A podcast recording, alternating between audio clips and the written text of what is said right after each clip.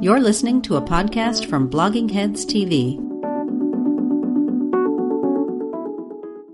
Hi, welcome to Culturally Determined on Blogging Heads T V. I'm your host, Ari Cohen-Wade, and my guest today is Lee Stein. Uh, Lee, could you introduce yourself? Sure. Hi, I'm Lee Stein, and I'm the author of four books, including the novel Self-Care that just came out on June thirtieth. So I'm holding up my copy. Twinsies! this is this is the uh, preview or, you know, galley copy, so it looks slightly different in real life, but uh, this is what you can get. And it is a satire of the wellness industry, girl boss feminism, and uh, internet culture. Uh, so thanks for coming uh, on the show and back on Blogging. So you did an episode on Feminine Chaos with uh, Kat Rosenfield and Phoebe Maltz Bovy. Yep. And uh, but I you had sent me a copy of the novel as well, and I thought there's enough stuff to justify a second conversation with you, but uh, we'll try not to overlap with that one. For, but for people who don't who didn't uh, listen to that episode, I guess we should recapitulate just a little bit. So you gave a, you gave a brief thematic summary, um, and so uh, how would you how would you set up what, what, what the book is about? Well, so the, the plot of the novel is about these two white women, Marin and Devin, who co-found a company called Ritual, which is spelled R I C H U A L, which is kind of like if Instagram and Goop had a baby. So on the outside of my book, it's kind of a fluffy satire of the of Goop and Gwyneth and all that stuff. But inside the book, I think I'm saying some deeper and darker things about the way um, we leverage our identity and our uh, – the worst things that have ever happened to us as content as and as currency in some of these online fights. And my experience is uh, for three years, I ran a secret, but not really secret, Facebook group of forty thousand women writers. And I organized conferences based on the Facebook group, which were wonderful. But the infighting within the Facebook group is what ultimately led me to burn out, resign, leave Facebook forever, and write this novel. Oh, so you're you're off Facebook entirely. Um, yes, and I would glad to be. I'd leave Twitter if I keep joking, like I'd leave Twitter if I could, but I feel like Twitter is like, especially promoting a book in a pandemic, like I just have to be on Twitter, like banging my my symbols like yeah, every day. That makes sense. Um, well, uh, so I, I enjoyed the book. I think you're right. It, it, it, you know, fluffy on the outside, a little darker, more cynical, more barbed on the inside. So there were some twists and turns that I didn't see coming. Uh, I won't spoil anything for people who want to read it, but um, definitely towards the end, there were some interesting uh, twists and characters doing things I didn't expect. Um, so, yes, okay. So you have it's written in um, you know first person narration by three main characters, um, uh, Marin Gelb, who is kind of the um, behind-the-scenes uh, person running the website, and then Devin is her last name, Avery. Yep. Uh, who is sort of the front person, somewhat the, the face, like the Gwyneth of yeah, yeah. of this uh, world, and she uh, really lives the self-care lifestyle, and you know is, is beautiful, and uh, is doing yoga every day and silent meditation, and um, and, and seems from the outside like, you know, an influencer, perfect influencer, perfect life kind of person. And then you have um, the third character, uh, Khadija, right? Yep, Khadija. Uh, who is the uh, editor of the site, and she's African-American. Uh, she is uh, younger than the two other women and is, you know, kind of figuring out how she can sort of, like, move up with within this Uh, within this world, or maybe escape this world. Um, how did you? Yeah, how, she has she has some ideas for how to make it an actual feminist workplace, aside from just branding it as a feminist workplace, I would say. How did you decide to use um, uh, you know different narrative sections in the style of As I Lay Dying um, for for this book, as opposed to like a omniscient narrator or something like that? Oh, that's interesting. I'm I'm really comfortable writing in first person. I've never written anything in third person, so first person is just what I'm comfortable doing. Um, but with the character of Khadija, um, I thought I would. I thought the book wouldn't be good enough. It was if it was only white women. I just thought it wouldn't succeed because I, from my own experience, you know, running a feminist nonprofit, and I was kind of I had a viral essay in Gen magazine about girl bosses. I was kind of girl boss adjacent because I wasn't making any money, but I was kind of like.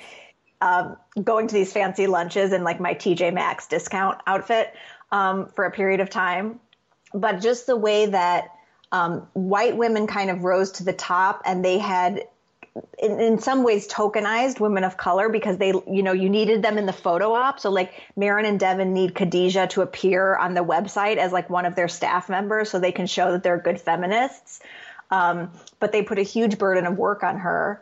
Um, and each of the three women, by the end of the book, I realized like each of the three women thinks that they have it the worst. Um, mm-hmm. They think the other two have it better than them. And so that's kind of like a sad reflection, I think, of this kind of competition um, uh, among women, even women who claim to be feminists and who claim to support each other. I think this is just a sad state that I observed. Mm-hmm. And then you also have kind of um, you have like press releases and uh, te- like texts and um, Slack kind of uh, chats and stuff. Uh, you know, uh, threaded in between the different sections. Um, especially the, the parts where you had the like community members. I guess it's kind of like a Slack discussion. I thought that that was one of the funniest parts, and it really did. You did a very good job of replicating the strange things that happens on like a message board or a chat room or something, where people who have all these different agendas are like coming together and misunderstanding each other on purpose or uh, by accident or, or, or something else. Or looking for the worst possible interpretation of what someone has said. Yes. Um, I think one of the projects I set out for myself with this book is like to recreate what it's like to live online, because I spend so much time online. I've been on internet community since I was thirteen. I'm thirty-five. So I feel like this is the place, this is the territory I know really well. I feel like I came of age on the internet. Um, I've all, I've always put the internet in my work. Like ten years ago, I did a poetry reading and someone came up to me afterwards and said, like, I don't know if you should put Facebook in your poetry because people won't know what that means in the future. So, so sure. I'm, uh, I, I, pray, I pray they don't know what it means in, in the future, but I, I feel, I feel like they probably will. And then some people say, like, aren't you worried you're putting all these references in the book and like people won't know what they are in the future? But I'm trying to capture like this moment. Like I'm trying to capture what it feels like to be scrolling all day until, like, you know, your thumb hurts and you feel physically nauseous, which is my personal experience online. Yeah, it, um, it's it's it's very of the moment, um, and I think you for, you know a novel takes a long time to write. I think you said you, you started it after you left the Binders group, or yes, yeah, so I started that? It in twenty seventeen, and the book is set in February, March of twenty seventeen because. At that time, Trump had just taken office, and we were all, as you may remember, like we were all like. outraged and like shocked every single day at some new like crazy thing that he had done. And I thought like, I have no idea what's going to happen for the next four years, but I do know what happened in February and March of twenty seventeen. So I just aimed my book right at that time period because it was defined and delineated. Mm-hmm. And so then, I was writing it during the Me Too stuff, but it's not set during the fall of twenty seventeen. Mm-hmm. Um, and then, so I guess the, the, the fourth main character is um, uh, Evan Wiley. Uh, and can you talk about him and where, where that character came from? Yeah. So Evan, Evan Wiley is a uh, feminist ally. I was thinking of, I don't know if you remember this, but there's this actor, Matt McGorry. I think he was on Orange is the New Black, but he kind of branded himself as a feminist ally and he like wore the right t-shirt and he like wrote pieces for like Bustle about how men can be feminists too. And I just was like so cynical about this. Um, So Evan is a character who is a former contestant on The Bachelorette who leaves the show in a huff because of the toxic masculinity on the show. um, and he's the main funder for Ritual, this imaginary company in my book. And that comes from the fact that um, V C funding is more likely to go to white men than anybody else. It's really hard for women to get V C funding, particularly women of color. But even for white women, it's very hard to get funding. So I thought these women need a male funder. That's how they're going to get this thing off the ground. So he gives them funding. And in the course of the novel, some allegations of sexual misconduct come out against him. And the reader learns that he's actually been in a relationship with Devin, one of the, one of the founders of the company. Um, and that causes uh, more drama. Mm-hmm. Um Okay, yeah. So I don't, yeah, I don't want to give too much away. So I'm, I'm just thinking about how much, how much plot to give away. But um, okay, well, this is a, this would be a different direction. Um, I'm always interested in how uh, authors name their characters, mm. and you know, uh, so you have Marin, you have Devin, and you have Evan. Those are all pretty similar names. um, and and Marin is very close to Karen, which is the name that we've all come to hate uh, over the past couple of months. Is Marin a Karen? Great question. Yeah, well, I mean, she's the closest. She's the closest to a Karen of the main characters, I guess. But what? How did you decide on these names? Is there significance behind them? Is it a coincidence that they all kind of sound, or the three of them sound similar, than Khadija's is so different? Yeah. I mean, Devin and Evan, I act, I definitely wanted to just be like a funny, a funny play on just like generic white people names. Like, I think there's a point where like Khadija's boyfriend can't remember which one is Devin and which one is Evan, and Khadija has to remind him. And then Khadija is just like a name that I, that I loved and that I thought would be a little difficult for white readers, um, which has proved to be true, um, which I think is funny. Another thing that's been really funny is um, I've gotten a couple reviews that have said Khadija is the, the least developed character in the novel, that they thought the other the white women were more developed than Khadija, and they spelled Khadija's name wrong in the reviews, and I had to ask for a correction, which I thought was funny, because I thought, if you're going to fault me for, like, at least spell her name right. So, um, yeah, and I often, my name is mispronounced. I answered all kinds of people don't. My name is unfamiliar to a lot of people, so people call me Leia, Lay. Um, so just having a name that people trip over is something that I'm familiar with, and that's also part of where Khadija comes from. Yeah, uh, likewise. Um, so the okay, so um, one of the uh, the yeah, so I, I mentioned that there's kind of this like move, like cynical. Some of the characters make moves that are more cynical or Machiavellian or something towards the end, and then this kind of like, there's this part, you know, like, do they really believe all this stuff in the beginning? Like, do they believe the stuff about self-care? Uh, Devin, the way she thinks uh, is kind of like, she she says, like, the name brands of everything, like, the full name brand, uh, which is very funny. And it's, it reminded me a little bit of, like, something from David Foster Wallace or something that, like, oh, yeah. You know, this world where, like, the, the brands are the, like, the most important thing, and you, you, you say the full name every single time. Um, and then, but yeah, but then there's some twists to the end. We'll, we'll not reveal those twists, but how did you, you know, like, are these, did you envision these people as kind of like true believers um, who embraced it, or are they kind of cynical actors who saw this, this thing they could do? Do they believe in self-care? Is this ambiguous? It has no answer. Well, what do you De- think? Yeah, Devin and Marin, are, I see them as like extremes on a spectrum. So Devin is so into wellness that she's sick. Like, she has an eating disorder. She's so obsessed with clean eating and with exercise that it's it's pathological. Um, and I think I did an event with like a yoga teacher, and I think a lot of the yoga audience recognizes this character of Devin. Um, you know, the, the woman who's always going on a fast. Why is she going on a fast so frequently? Um, Marin, I think Marin identifies as a feminist. I think Marin would say she truly is an intersectional feminist. So she's kind of a caricature of kind of this far left extremism where you can hurt other people as long as you're doing it in the name of social justice. So with all the plot twists that happen at the end of the book, I was thinking, how far can I, how far will Marin go in the name of doing what's right? Um, she believes that she's doing the right thing mm-hmm. at the end of the book. Um, she's not right about that. And the right, she, the right thing happens to align with her like interests at, uh-huh. at that moment. Um, yes. Which is to uh, generate so much revenue for her company that she can sell it for millions of dollars and make an exit. So I think my book is also about the way um, the, the algorithm incentivizes outrageous content. So, you know, Twitter, Facebook, none of these are really free. We're giving them our feelings and our thoughts and our opinions um, so that they can get clicks for these and sell advertising against our outrage. Mm-hmm. Yeah, and it makes me think of something that Glenn Lowry has said on this website a couple times, that, like, you know, th- these are power moves. The, the way people are behaving in the, like, social justice warrior space are power moves. They don't know, people aren't, don't really believe this shit.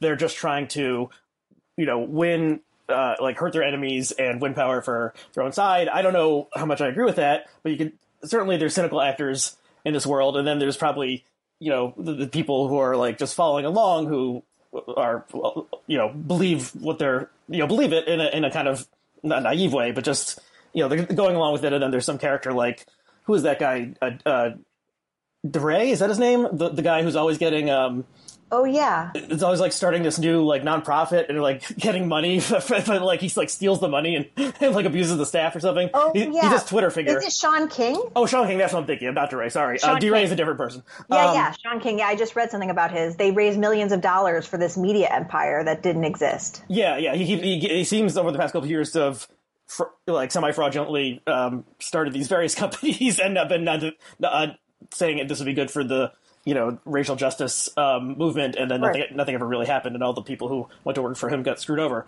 Um, so, so that's I don't see, he, like, when I observe these dynamics online, I don't see it so much as Machiavellian, like deliberate. Um, I'm going to oust this person, and that means that I'll get this status, and then that.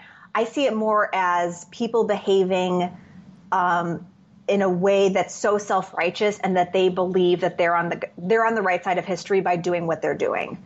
Um, they see like like any conflict is like those people are Nazis and we're fighting the Nazis. Like it just right. gets framed in such extreme ways. So I see it more that they think they're they think they're on the good side, not that they're conniving um, Machiavellian actors. Yeah, I think that makes sense to me. I mean, most most people probably so there's some people who are like um, Sean King who are maybe like you know uh, thinking of like the next scam they can pull off, and but that most people. Think they're doing the right thing, convince themselves they're doing the right thing, feel good when they're feel like they're doing the right thing, and um, and you get validation from the group. You get validation from the other people that are on your side, and they back you up, and that feels good. Yeah. Um, okay. So one thing, one strange thing that has developed in the past couple of years is uh, these fights over, um, especially in uh, Y A young adult literature, about uh, the author writing something and then. Uh, writing about a character, it's usually uh, of a race or nationality that isn't their own, and then they uh, get something wrong or something, or some, something is somehow offensive or off-key, and then uh, they get dragged online, and maybe they um, the publisher cancels the book, or they withdraw. They even re- withdraw the book themselves. I think this. I just saw one within the past forty-eight hours. Uh, this happened. Someone withdrawing a book, um, where the as a white author writing a like uh, fantasy novel that t- takes place in the. Uh, uh, within the Gullah community. Oh yes, I saw that one too. Yeah, um, which you know, uh, I even I could have told you that would have been. You know, tread carefully with that one. But um, did you? So one of, one of your top uh, three characters is black. Did you um, feel any hesitation? Did you feel like you might get dragged or something if you get if you have something culturally insensitive in there? How did you think about that? Yeah. So, and I, and I think it's it's it's stretched beyond the borders of Y A now because with the American Dirt controversy, right? Um, and I think part of the American Dirt controversy was really interesting. It seems like it happened a hundred years ago, but I think part of the controversy. It was like the last cultural controversy before the pandemic started, so right. of, of a previous world. But I think part of the there are many layers to this, but one layer of it is the way that Janine Cummins, the author, went from identifying as a white person. To talking about her Puerto Rican grandmother to kind of claim Latinx identity in order to give herself permission to write the book. So th- I feel like that opened the door for people to say, oh, it's convenient that you're Latinx when the book comes out, when you wrote this op-ed in the New York Times that you were white recently. So the way like identity can shift or, or, or people can claim identity when it's convenient or when it's inconvenient, I think is part of the conversation. But, um, as I said a couple minutes ago, I just, I was a little nervous about writing from the point of view of a black character. And I really worked hard on Khadija's motivations for working for this company because I thought, why is she here? Like, if I make these two white women awful, um, and it's a satire, so I have to exaggerate and make it funny, right? If I make them like, why does she have this job? And so then I thought, I'll give her equity in the company. So if Khadija thinks like, think about those first Facebook employees and how rich they are today. If she has that in her mind and she feels like she's on the ground of something, Um, that would be motivation to be there. And I think it plays into what happens at the end too. Mm-hmm. So I really thought I really worked on her as a character and her motivations and in the same way I would work on any other character.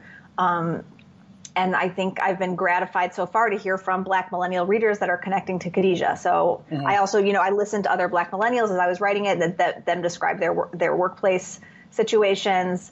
Um, and I've had conversations with women of color that worked in my own organization when I was running BinderCon. Um, so I think I just, you know, I have my antenna up, I'm listening. Um, and I was, I was aware of, I was, you know, I'm not going to say like, oh, I didn't even notice that I wrote a black character. I think that would be disingenuous. It was very deliberate. I, mm-hmm. I wanted her to, I, I thought she should exist in this world that I was creating. Mm-hmm. Yeah. I think I, I, you know, I, I think this whole, um, this whole movement, uh, is, is pretty ridiculous. And, uh, I, I mean, this movement about like, you, you don't have the cultural standing to write a, a certain character, um, and it kind of is like antithetical to what the ideals of literature as understood uh, for hundreds of years. And I, and I, ha- I did a glib tweet about this where I said, you know, um, Shakespeare wasn't even wasn't a prince, and he wasn't even Danish. Um, it, it, but, you know, but somehow he wrote Hamlet. and right, and, and right. we're okay with that. Um, so you know, the, the, the art the art is more important than the than the uh, artist or author. Uh, like eventually, and I guess things either stand the test of time or they won't. I, I doubt American Dirt is going to stand the. the test of time. Um, but, I, you know, a few things do. One other interesting thing about identity is, like, at one point, at one point, um, someone referred to Marin as Jewish, but Marin's not Jewish. She's Christian. Um, she goes to church in the book. Um, but because my last name is Stein and people assume that Marin is me, they assume that Marin is Jewish. I've also been interviewed for Jewish publications about the book. There's nothing Jewish in the book at all.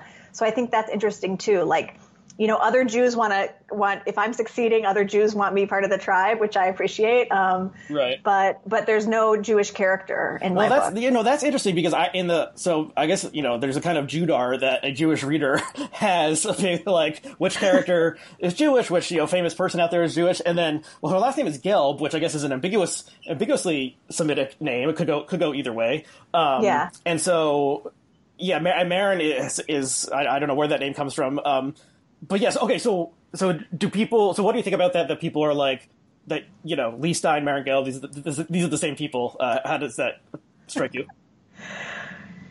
It's it's okay with me. It's okay that I'm, that I'm read onto Marin. I mean, Marin is, you know, it's just funny because some people are like, I hate this character. And other people are like, oh, I so identify with Marin. So it's funny to um, get such different uh reactions. It's fine if you want to read me as Marin. I mean, Marin is Marin works so hard, and she's a martyr, and she thinks she works. You know, she does everything that no one else will want to do, and she doesn't delegate because she thinks she's better than everyone else, and that's me. so, um, I've been able to do I've been able to do some cool things in my life because I'm a control freak workaholic. Um, but it's also my downfall.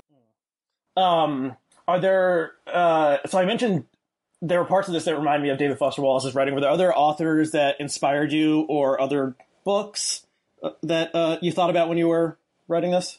Yeah. So as I was, when, while I was writing it, my agent said, have you read American Psycho?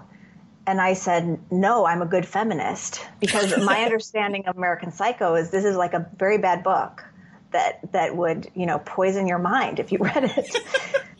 So I bravely started reading it, and I was like, this is hilarious. It's so funny. So a lot of what you mentioned, Devin's obsession with products. Oh, that, right, right, right. That's that comes from American Psycho. His right. Clinique, multi-step regimen. I just love the way he juxtaposes um, the grooming rituals of this sociopathic killer. And so when the book sold to a publisher, my book was sold as American Psycho in a Goop Universe. And someone on Instagram was like, oh, my God, is someone going to get murdered with a jade egg? And I was like, that's such a good idea that I didn't think of. It's so funny. But then I say, like, my book is my book is American Psycho. But instead of murder, it's just like women behaving badly on the Internet to each other. OK, cancellation instead of. Yeah. Instead of murder, perhaps. Yeah. Oh, God. I mean, I'm, I mean, someone like getting conked over the head with a jade egg could, would be a great scene in in some sort of something or other.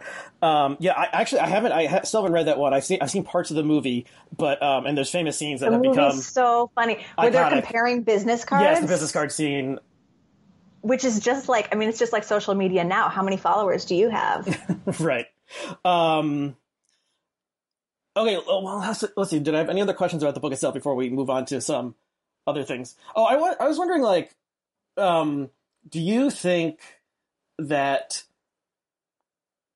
like that uh well this is moving more into the real world that that that um you know and over the past couple months your book is prophetic in in some ways or prescient and or uh, someone told me that it's actually pronounced prescient and I've been pronouncing it prescient my entire life uh so I don't know which one is correct but I apologize either way and um I, I vote prescient that's my vote and uh you know, so there's these like these websites like um, uh, Cupcakes and Caviar, is that what it's called? Or Cashmere. Cashmere. Um, you know, places I, I it, basically sites aimed at women for dealing with like clothing and stuff and and fashion and lifestyle stuff.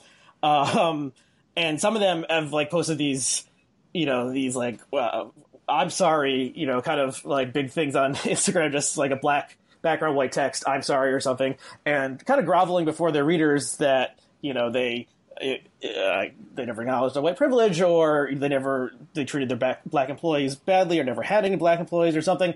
And I think this is maybe an idea I'm picking up from the Feminine Chaos ladies that, like, you know, it's it's it's somehow easier to get women to assume this kind of like, you know, like, like a, a woman is is more likely to give in to this kind of like the demands of the mob because they want to like mollify the crowd, whereas a man is maybe more likely to be like, go fuck yourself, I, I don't care what you say. And so that's why some of these, you know, you have these extensive apologies from these type of people, and you could probably name some of the other ones who, who I, I can't remember right now. I think maybe someone at The Wing. Yeah, there was a whole, yeah, there was like a whole apology tour on Instagram. It was like Audrey Gelman of The Wing, um, Jen Gotch of Bando, uh, Man Repeller, um, Reformation Clothing.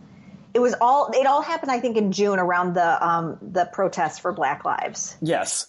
Um, and I don't know, I mean, what is, you know, what is like the male equivalent of those websites? Is it like Barstool Sports or something? I don't, I don't even know exactly, but like, you know, the Barstool Sports guys have like doubled down on being offensive assholes. Like they are, they are not like doing apology, apologies. Yeah. But look at, um, oh God, what is his name? The guy in charge of the N F L that finally came out, and Robert, Roger Goodell, right? Who said, who said, like, we were wrong about Colin Kaepernick. Okay, that's Holy true. Shit. That's true. And you have, even just uh, yesterday, the the Washington Redskins announced they're going to change the name, for, you know, the name of their football team from a racial slur to something else. Um, yep. But maybe it's, I mean, maybe it's more about the personalization of, of the brand when it becomes identified strongly with one person that's more likely to be a woman than a man. I don't know. I don't know. Like, you know, Elon it's Musk so... is not apologizing. Who are the, like, who are other, like, you know, right, t- t- Tim, Tim, Tim Cook is not apologizing. Um, what, do, you, do you see anything to this? I have so many thoughts. But, like, one thing is, like, the apologies are, like, dovetailing with the rise of, like, books like White Fragility. And I, in my bubble, and I, admittedly, I think my bubble is more women than men, but I see white women picking up White Fragility and white women issuing these apologies, that it's this kind of self-help, this self-improvement thing that I'm going to work on myself. I don't know. Are, are white men buying White Fragility in droves? In your experience, have you seen this in your bubble? Um, I I don't think so. I mean, not, not that not that I can. I mean, I I don't know what my bubble is exactly. I, in my bubble, I've I've seen more people saying White Fragility sucks than um, yes, yes. than you but know like praising Kat, it. Kat Rosenfield wrote a great piece on this, and she and I have talked about this. I was trying to pitch an op-ed that didn't get picked up about a similar thing, but it's like, white women, like, self-improvement is, like, our jam, man. Like, just tell us how to work on ourselves. Like, give us the book. Give us the program. Is it five steps? Is it ten steps? Like, is it, like, a food that I should eat on a certain day, a certain time of day? Um, work on my white fragility. So so the apology statements, they're so self-centered. Um, that's it's and, and I just ask, like, what is this doing? Like, how is this helping Black Americans? I just, I, it's one thing if you say, like, I'm going to really look at my hire, like, I'm going to really look at my staff and, and I'm going to make some changes and I'm going to promote certain people. And I realize that I made the mistake here. I realize that the pay disparity, there's a pay disparity.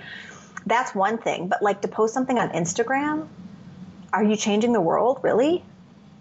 And this, again, I think is this pressure to be on the right side. There's a, it's, it's, it's conformity and peer pressure. If you see everyone else around you doing it, you have to do it, or else the mob says, where's your statement?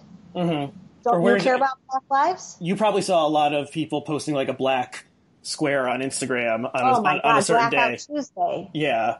Um, which was an interesting thing that, I, I mean, I don't think it was a bad thing that they were doing. And then there's like this weird backlash saying that like, that, you know, it would like prevent people from getting like information they wanted about the protest or something. It was just all these black boxes. They were using the wrong hashtag. So then the Black Lives Matter hashtag was flooded with black boxes. Yeah, I mean, I like how, like, you know, if you're getting your like protest information from Instagram, and I guess, you know, Instagram is very popular, so there are people who are doing that, but it, it seems, yeah, this seems kind of weird. Um, but yeah. One I mean, other thing I want to say about this, your original question about these apologies is, when I was running this Facebook group, so that was twenty fourteen to twenty seventeen, there would be drama every day. And then I would like come home from the trenches and I would like tell my boyfriend, like, here's what happened today on the internet.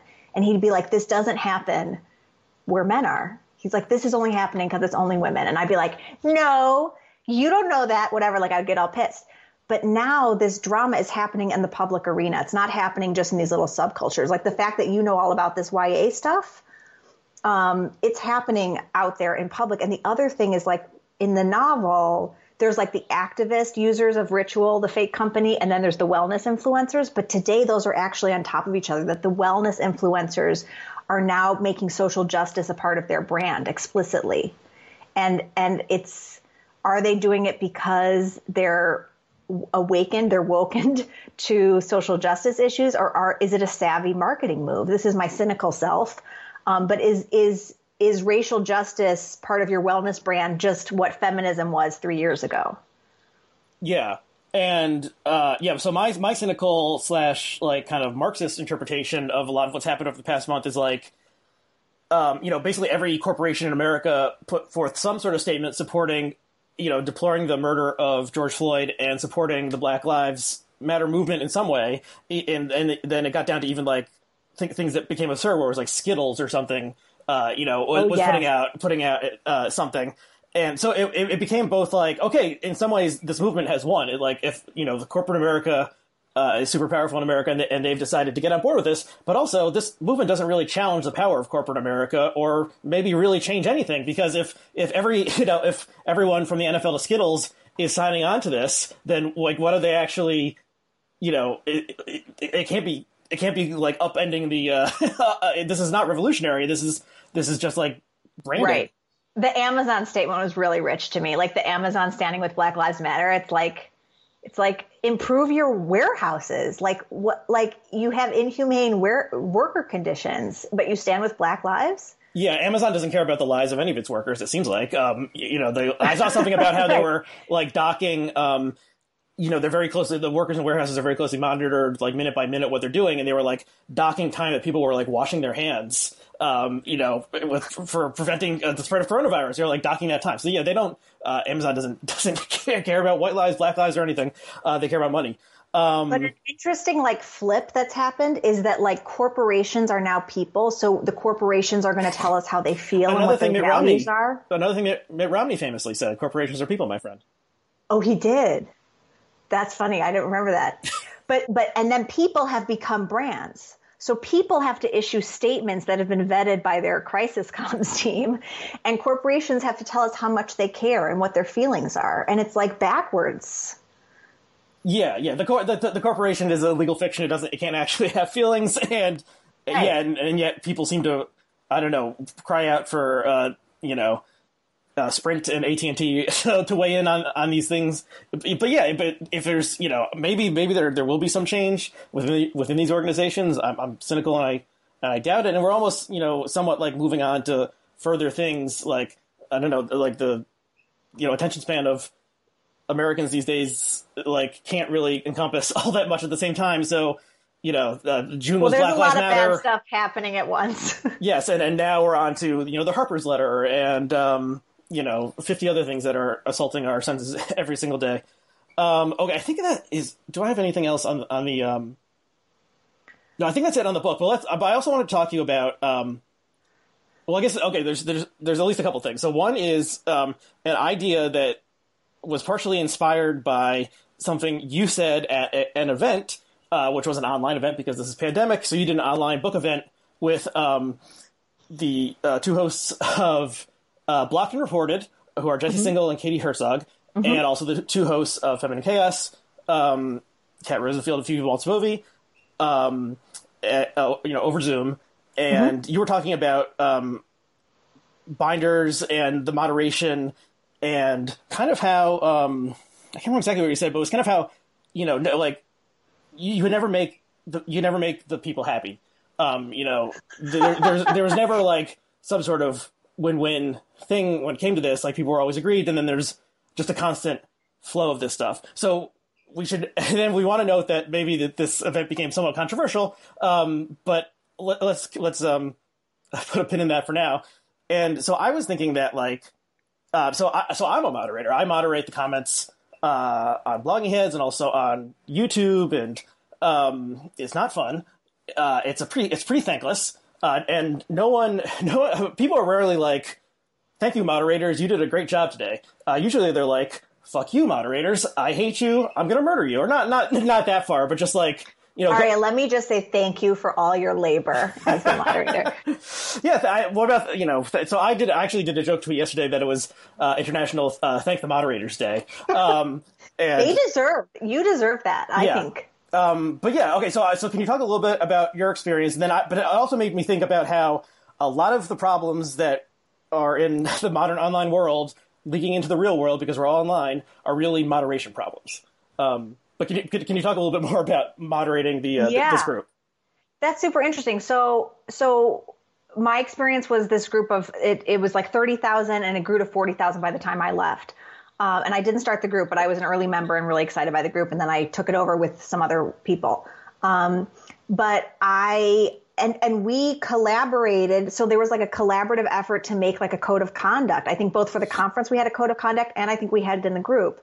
Um, and so there were reasons that you could lose your lose. You could get kicked out of the Facebook group.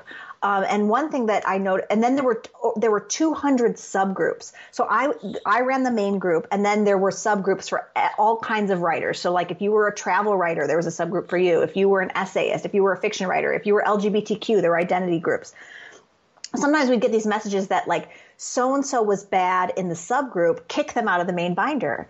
And we would say, my co-founder and I would say, like, they haven't violated any of the rules. Like, we had to create some kind of structure that we could check things against. So it wasn't just like, I personally dislike this person, I'm kicking them out. Like, that didn't happen. There had to be a structure and rules.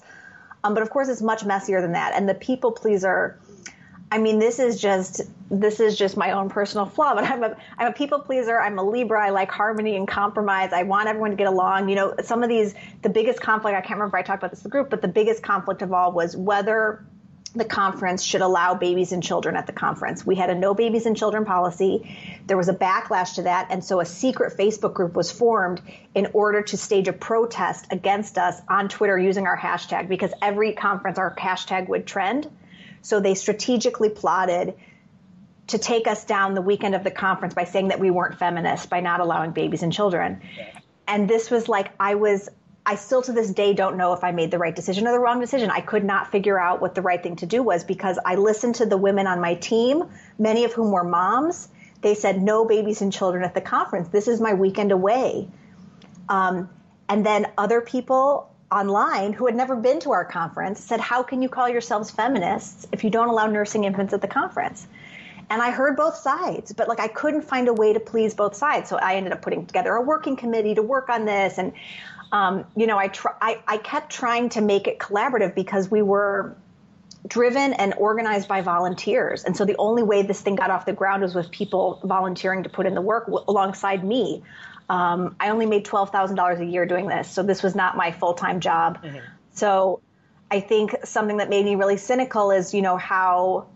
how hard I tried to involve the community and how much resistance I faced, because it's so much easier to critique than it is to build. Yeah. Oh, for sure. Uh, I mean, that, that's, yeah, th- that's a universal thing. It's much easier to tear down, and, and uh, people online are very good at tearing down, but, but uh, creating something and building something and maintain, maintaining it is difficult. So I, yes, yeah, so I've been involved in content moderation at Blogging Heads for like a decade or so, and actually, um, longtime viewers may remember that uh, uh, Robert Wright, creator of blogging, co-creator of Blogging Heads, and I once had a um, a occasional series called Commenter Court, where we would examine disputes in the comment forum and try to decide who had, you know, violated the rules or crossed a line first, and who should get an admonishment. Um, or something. I love that idea. How did you create the rules? Like, how do you create the rules for the comments? Well. I, I think the rules, I, I can't remember exactly. There were, there were maybe they, they still exist somewhere online. There were rules. It was like a previous iteration of, it was vBulletin, not discuss. Um, and so it was, it was a somewhat different setup.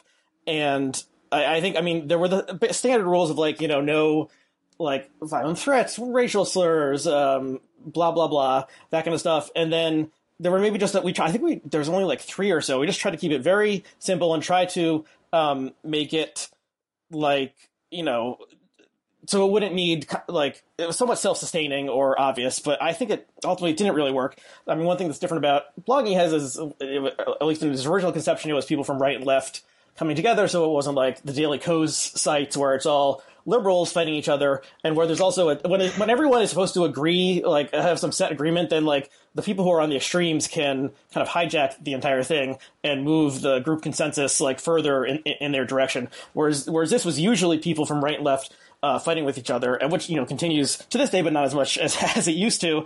And I mean, we eventually just gave it up because it really, like, it, it didn't seem like it was doing anything people would get. I mean, we we kind of did it in a um, like uh, keeping it a light tone, and it would be like I was the prosecuting attorney, Bob Wright was the judge. I would say I think it's this person. He would, you know, he would uh, think about it and issue issue a verdict. And like we not, no one ever got banned through this process. It was mainly like supposed to be like instructed, but yeah, people. Some people liked it. Other people got offended by it. You know, they didn't want to uh, hear someone talking about their their comments, and oh ho, and they so just it, want it out there. Yeah, and so um, or th- they claimed they were being misunderstood, misrepresented, and so we eventually just stopped doing it.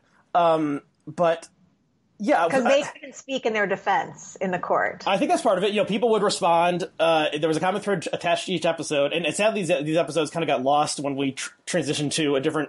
Uh, hosting platform or, or content management software. Um, so, so they, I don't think you can find them online anymore, but, um, well, I don't know if that's sad or not, actually, maybe that's a good thing, but, um, this is like circa, you know, two thousand ten. And yeah, so that didn't really work. And then, it, it, I mean, so essentially now it, it, it like, there's a sense of what the rules are. And I think it should be obvious to everyone, you know, what the rules are, but, um, it does kind of come down to just me, you know, saying like, is this, should this, deserve the boot or not, and people very rarely get banned, but they do occasionally get banned. But like like it doesn't yeah like I said, you're never making everyone happy.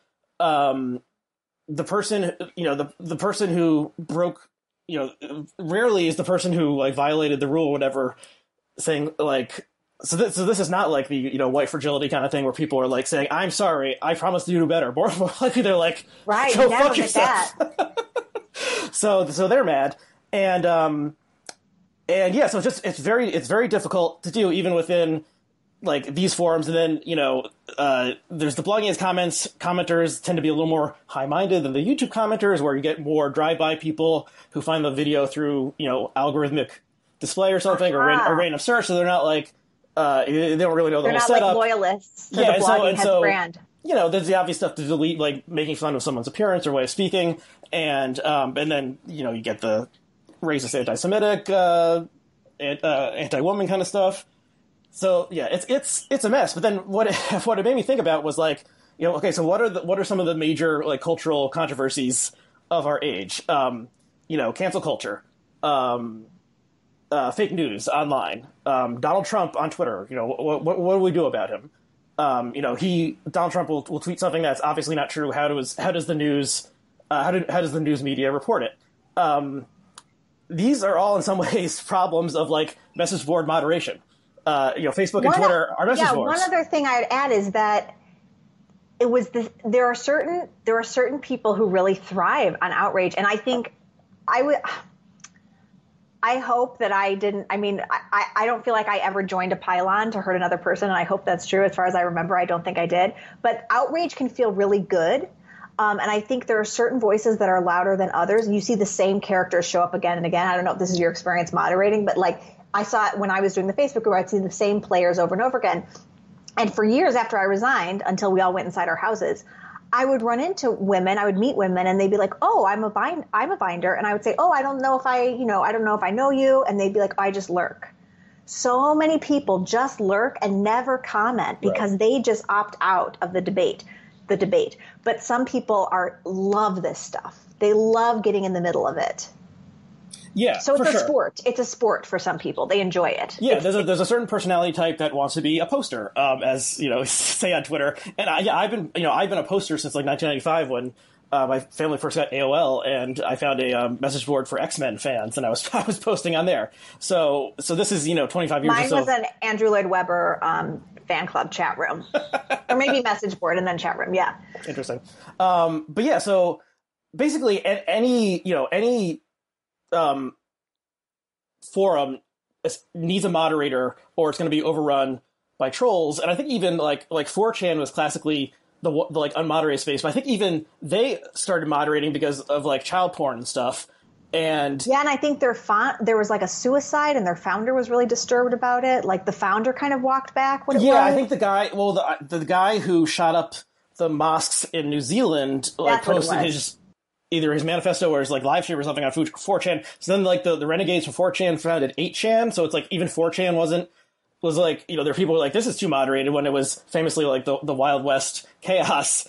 Um, and I, I might have some details about this wrong, wrong. Commenters sound off in the, in the comments if I have it wrong. But, like, okay, so you, once you accept that you need some moderation, and then it really just comes down to, like, kind of a judgment call. And, um, you know, um, oh, what's his name? The guy who wrote Moneyball had this podcast series that came out last year that was all about... Michael Lewis. Yeah, Michael Lewis. I can't remember what it was called, but it was all about judgment and how no one um, no one trusts judges anymore. And he talks about um, refs, you know, like challenges against the refs in the N B A and all sorts of, and, you know, the people who were, like, looking at uh, credit default swaps or something from the government and trying to assess whether they were uh, triple A or not. Like, like it, it's just, like, it, it is a weird thing just to say to, like, okay, this person's going to say yes or no, right or wrong, and then you can't question that. So when, like, the ju- an actual judge in real life says wrong, like, they said he gets sent to jail, so that's that's the real world. That's the force of the state behind it. When it's just some schmuck like me uh moderating, it seems like, you know, why does he know more than I do? Um you know, he's a moron, I'm great, and, you know, let's yeah, yeah. Let's, let's be pissed off about it. So, you know, like, and I think there's huge distrust of leaders on both the right and the left. Like, we just don't trust leaders right now, and so if you're telling me you're the moderator, I'm like, what gives you the right to be the moderator? Exactly, exactly. Who put you in charge? You know, we just don't, we, we've lost faith in, in any institution, even if it's, you know, blogging heads dot com. Right. Um, and so, okay, so, like, you know, cancel culture. So uh, if, if, a, if a group of people are, like, mobbing one certain person online, then, like, the moderators should step in and, like, give all those people time out or uh, block the hashtag or ban or ban them. Like, how many times is something does a like someone celebrity names uh, cancel party or no is over party? That's what they say. It's like this K-pop stan thing. Uh, I don't know this. Okay, on Twitter. So I saw one. I just I saw one just before this. Sebastian Stan, who's an actor who's in the Avengers movies. Uh, he plays Bucky uh, or the Winter Soldier. Uh, he, uh, Sebastian Stan is over party. Apparently, he did something bad. It was hard to figure out exactly what. He blocked a fan or something who was critiquing him, and so, like, his hashtag was there, and all these K-pop people, they they're called fan cams. They put they put like little videos underneath, and it's like it's like a way of, like, celebrating their favorites, like the stars that they think are good or something. It's a it's a strange world, but, like, if if you know if responsible people were running Twitter, they would not allow a hashtag that's like so so so and so is over party to trend, because it's just a, it's just like encouraging so it's bad, a ri- bad behavior. It's a ritual celebration of the end of someone's career. Yes, the thing is, they're they're it's always a celebrity, and their career is rarely over. And it's usually like Got a B it. or C level celebrity who sometimes it's like someone who's an actor on a show on the C W or something that I've never heard of. So, um, and I have a, so I have a sick fascination with this, obviously. Um, but yeah, so there's all sorts of things. Okay, in, in any normal, if there was a normal message board and Donald Trump did, did the things that he was doing on it that he does on Twitter, the moderator would, would ban Donald Trump. It's just that he is the president, and so they, Twitter can't ban him. And then, you know, because you can't you can't ban the president. Like, that's that's insane. And so there's all these. I just I just started thinking about how, you know, like the the trouble with moderation, because everything online now is essentially a message board. Uh, you know, we're we're, yeah, we're, yeah, we're stuck yeah. in this world where, where we need the moderators to step in, but we don't know who those people should be or how exactly they, they should act. And so usually they don't act because, like, Facebook won't ban all these, you know, like Ben Shapiro's, um, uh, you know, uh, whatever his fake is, like, bullshit news site on Facebook is, because he brings, there's, like, millions of elderly people who are clicking on these articles every day, and Facebook yeah, likes that. Yeah, it's good for Facebook. So, but, like, a responsible Facebook would be like, no, you know, all this, all this shit should be gone, but they're they're they're not responsible. They're so they are bad, and, and they should be canceled, in my opinion. I think there's just this general anxiety where we all feel like, who are the grown-ups in charge? Like, isn't there someone in charge here? Like, like where's mom and dad? Like, I, I feel this all the time. Like, I'm like, Obama, I miss you. Come back. I didn't appreciate you enough while I had you. Like, he, it was, like, very fatherly and very comforting. Like, I feel like my blood pressure lowers just listening to his voice even today. Like, I just feel calmer. Um, it's so the opposite of Trump. But um, yeah, Trump Trump wants to rile people up. That that's his. Yeah, yeah. I feel like I I feel like I'm of two minds on this moderation question. I think I used to be, um, I used to be in favor for more serious moderation from these platforms. I used to be in favor of them doing more um, to to stop the spread of fake news and that stuff. And I think I've come around to the other way, because I think, where do you draw the line if you give them more power to say who can say what? And I heard an interesting point from Jonathan Haidt on Sam Harris's podcast, where he said um, free speech doesn't mean freedom of reach. And so he had, his idea is that, like, people should have to um, what's the word? Validate their identity. So you can't be an anonymous troll. You would have to sync it up with your real name mm-hmm. so that whatever you say online is really associated to you as a person. I thought that was an interesting idea because I see stuff on Twitter all the time where I'm like, is this a bot? I don't even think this is a person. Right. Um, so the, the proliferation of bots, especially li- leading up to the election, like in foreign actors interfering with our election, if, if we had to verify our identity, would that help with that problem? Yeah, I think that that would help in some ways. And there's probably people in the comments who will say things like, you know, I, uh, I'm an untenured professor at, uh, you know, uh, like a rural college or something. And, you know, this is I, the only way I can spe- I can speak my mind and. Uh, things like that, which which which makes sense, but um, and yeah, I see that too. I see that too. I mean, I've thought about I've thought about making a, a fake account, like a burner account for myself, so I can so really, I can say really what say I what want. You mean. Yeah. Um, well, you know, uh, for me, you only get the straight, you know, one hundred percent. Uh, there's some drill tweet that's like that. You know, it's like where it ends with uh, twitter dot com. I live for this. Um, it's like no trolls, no bullshit. Um, okay, so but yeah, I think I, I might write something about this. Uh, if I can flesh this out and, um, but yeah, the more there's a, like the thinking about an online problem, it often, you can often think, oh, this is, this is a moderation problem. And you know, like I said, online life, uh, is becoming very similar to, to real life. Um, okay. Do you want, do you want to talk briefly about that, how you got some blowback recently and maybe some people are trying to cancel you for, um, for appearing at an event with such, you know, horrible people as Katie Herzog and Jesse Singal, who have both appeared on this very program. Oh, wow. And you're safe? Um... I, I Well, thankfully, I'm such a nobody that uh, that no one's tried to cancel me. Uh, but um, I'm sliding under the radar for now. Yeah, it's, um, I guess, I guess I, I was... I, It would be disingenuous to say that I didn't think there would be some controversy because I am aware. So I feel like I'm at this like Venn diagram where like on the one side of the Venn diagram are like all the online feminists that I met through my work with Binders and BinderCon. And then on the other side, I have my the ideologically diverse group of people I follow on the internet who are blog, Blogging Heads hosts or who are, you know, Thomas Chatterton Williams or like the We the Fifth guys. I like their podcast too. Um People with different, you know, maybe different politics than me whose ideas are interesting. So I'm like at the intersection of this of this Venn diagram, but the people on this side, uh, I know that they don't like Katie and Jesse. And so I thought there might be some tweets that Katie and Jesse appeared at an event with me, but um, it it was more controversial than I imagined. So I'm in trouble. I'm guilty by association with Katie and Jesse now, as if... Yeah, I might I might end up writing about this, but it, it seems to me that they have reputations as being transphobic, and I don't even agree with that premise. Um, so the pushback is somehow that I'm transphobic by associating with the people that I don't think are transphobic, and I just wish that my actions and my reputation would speak for itself because I started a conference for women writers that was inclusive of trans women from the very first conference we had trans speakers. So I, I think that that should speak for what my values are, and I'm hesitant to start defending myself on Twitter because I don't think I actually did anything wrong.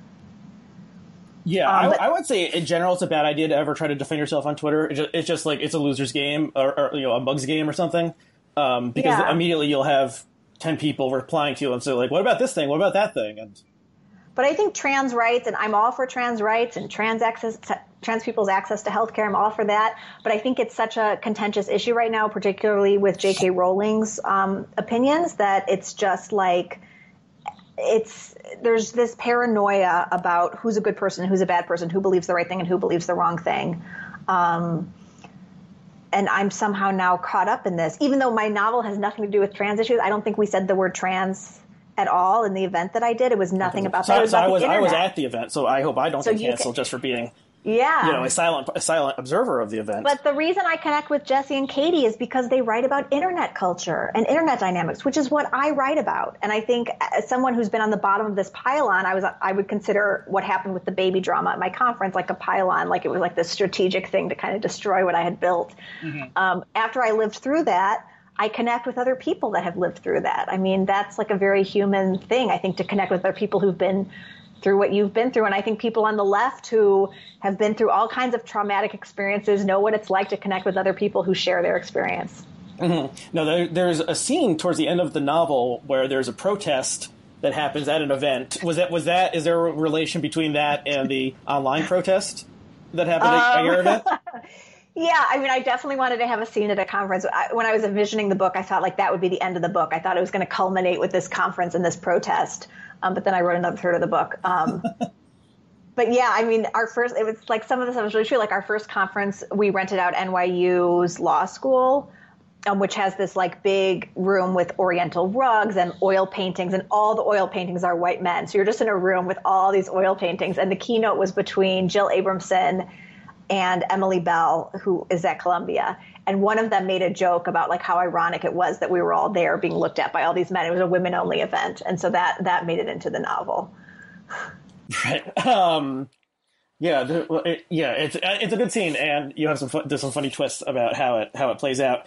Um, okay. Yeah. I mean, the, it, there's this weird part of the like whatever we want to call the current like cultural craziness. Um, The cancel culture what or whatever. Think about cancel culture. Do you th- do you think that phrase is? I think people are trying to figure out a better phrase, but are you? Yeah. So well, well, I think it's a I think it's a bad phrase.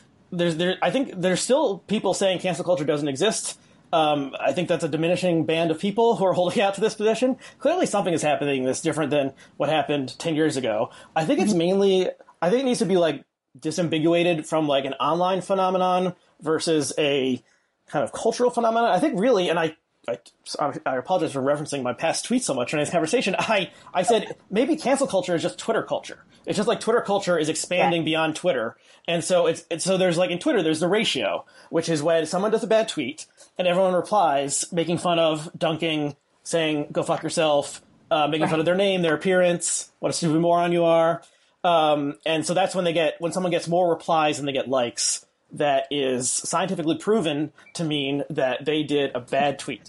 Um, so once that starts happening in real life, where everyone is like ganging up on one, one, and I, I admit to participating in probably dozens of ratios, because especially when it's a bad actor or like Ari Fleischer or uh, you know Karl Rove or something, then saying uh, "eat a turd," uh, which is one of my favorite phrases in recent years on on Twitter. Um, and someone actually tried to cancel me for saying "eat a turd" to to conservatives online, uh, but we don't need to get into that. But um, but uh, yeah, so so translate that into the real world, it changes, and um, especially and then when the person has no like prominence, when it's an everyday person and or someone caught on video doing something stupid or be, or being uh, racist or something on the street, and then you know we, we've all heard about these stories of the past couple months and years.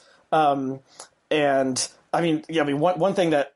An interesting data point from the past couple of weeks is the the, the Central Park birder um, said he was not going to testify or give a statement against the white woman who uh, called the police on him, and she's been charged with uh, false, filing a false report, which I think, which I think is appropriate. If you file a false report, um, that th- that is a ser- that like is a serious offense. It's a consequence for her actions. Yeah, no, uh, her being fired. That I, I'm not a that's huge, also a consequence. Not a huge fan of that, but. Um, Yeah. But anyway, so this guy, uh, I think his name is Christian Cooper, uh, yep. which is almost like a, if there was a novel and you name this guy Christian Cooper, uh, people would be like, ah, this is, what are you doing? This isn't believable. Um, he uh, he said he wasn't going to, so he tweeted he wasn't going to do it. And then people in the replies were like, well, what are you talking about? Like, you know, they were they were arguing with him and, and, and seeing, being like, you suck for not uh, doing the full cancellation and, and showing like Christian mercy. Um, like that, that's that's out the window at, th- at this point. Uh, there's no Christian mercy on Twitter.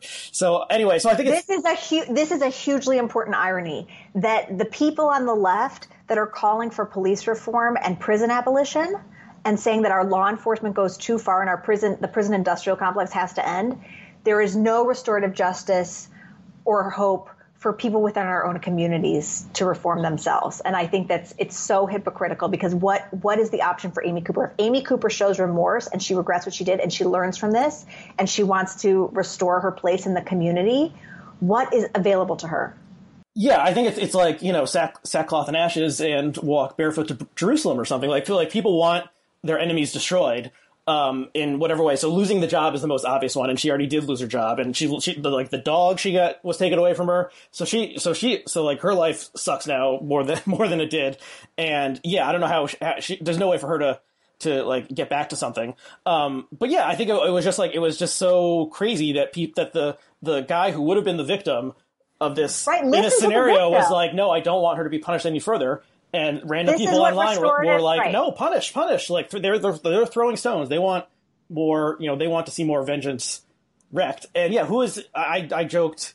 Who is, you know, before we defund the police, can we wrestle the Karens? Like, who's going to arrest the Karens if we if we don't have cops? Like, that's that's a problem to figure out. So yeah, so I, I so it's like, you know, everyone wants, you know, their their enemy my, just to suffer, right? Like, no but matter what side. Part of my lay person's understanding of restorative justice is is you you actually talk to the victim and you say, like, what would you like? Christian Cooper's the victim of this scenario, so if we aren't listening to Christian Cooper, it's it's a farce. Yeah. Um, yeah, so anyway, I think, and I hope to, I'm going to do another episode with, um, I don't even know what I should say because I might get canceled, but a person whose name was mentioned in this conversation, I'm going to do, oh my God. do an upcom- upcoming episode with that person, and we'll have to see uh, whether it even airs because I might be, you know, wanting to go underground or something after the recording. But um, I, w- I want to talk more about um, this the stuff. And all, but, is, but, my group feels betrayed by me. That's the thing. My group says, I thought, you know, the sense that I get is my group saying, we thought you were one of us. You're one of them. Mm-hmm. And I'm saying, listen, can I just be like, can I be a little of this? Can I be a little of that? Can I have my own thoughts and opinions? Am I allowed to have my own thoughts and opinions anymore? I'm not. Or am I, I'm supposed to suffer consequences? They would say you you can have your own opinions, but you have to suffer the consequences of those opinions. Or you move into this space of like the contrarian, which is, you know, is a role that one can play. And in some ways, um, all four of the people who were on the hosted the conversation with you play the contrarian to more or lesser degrees. And um, and that is, you know, that is a pose to take. And, uh, you know, uh, I guess... oh, I shouldn't say any more than that. But, um, but yeah, I would just say that with the whole cancel culture thing, I think should be broken up into, you know, is there a new moral climate? Is it a technological change? Obviously, it's it's both. Um, is it, you know, what like what is the the like um, economic uh, like ramifications? Why you know why uh, can someone be fired so easily in the United States? Like you know, is in France or something? Is this playing out where they because everyone is unionized? They uh, the most they can do is give them like. You know, they have to sit uh, in, like, the rubber room or something for two weeks uh, if, if the French version of Amy Cooper. So so I don't know, but I think, I, I think like, ca- ca- cancel culture has revealed itself to be, you know, something exists, something is happening, but it's it's more spread out, and it's not just what, you know, uh, Dave Rubin or something uh, would would say about it, that it's just, you know, these, these crazy lefties uh, out of control kind of thing. I, I think it's it's much more complicated. Yeah, and I think when you say when you call it Twitter culture instead, like there's this social scientist named Nathan Jurgensen who has this idea of digital dualism, which is the idea that online isn't real life, that people think online isn't real life. And I've always pushed back against this because I think online life is totally real. And I think that's becoming more clear to normies who maybe haven't spent as much time online as you and I have, because now that we're all at home during the pandemic, it's very clear that what's happening is happening on the internet and that it has really... really it can have really severe real world consequences. It can also have positive real world consequences, like the spread of the Black Lives Matter movement, you know, thanks to social media. I think that's positive. Mm-hmm. But um, if people are losing their jobs for tweets, I don't think that's positive. Mm-hmm. Okay. Maybe this will be, this will be the last question. Do you think if like uh, um, we can magically snap our fingers and uh, Twitter, Facebook, Instagram, Pinterest, all social media uh, was gone in an instant, Uh, would that be a better world than our current world, or, or not? Oh.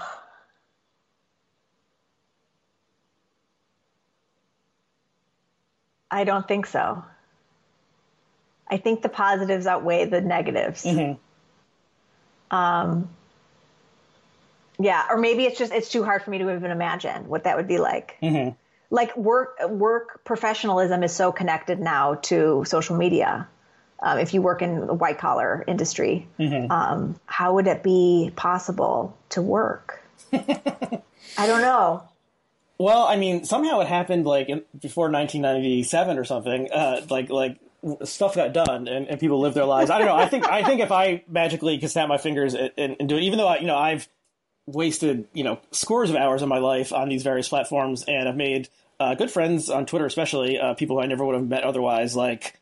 You know, if, if if these either evaporated at this point, or if we could time machine and baby Hitler kind of kind of thing, and, and, and stop them before they, they launch, then uh, it, it does seem like I absent Twitter or, and Facebook, like I don't think we had President Trump, so that would be a better world.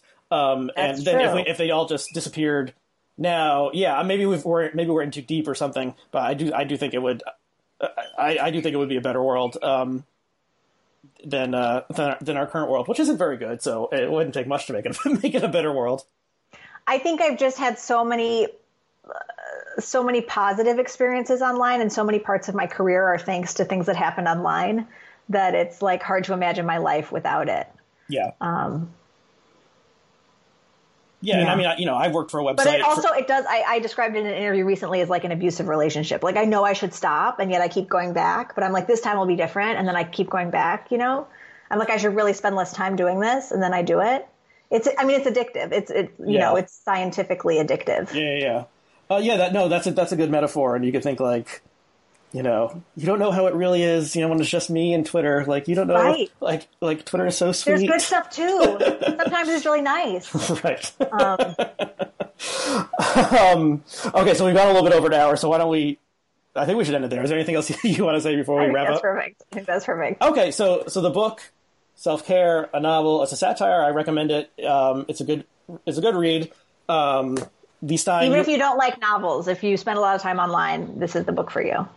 Um, I would agree with that. And uh, okay, so you are on you are on social media. Uh, yes. So you're on Twitter, and it, it rhymes with B. Is yes.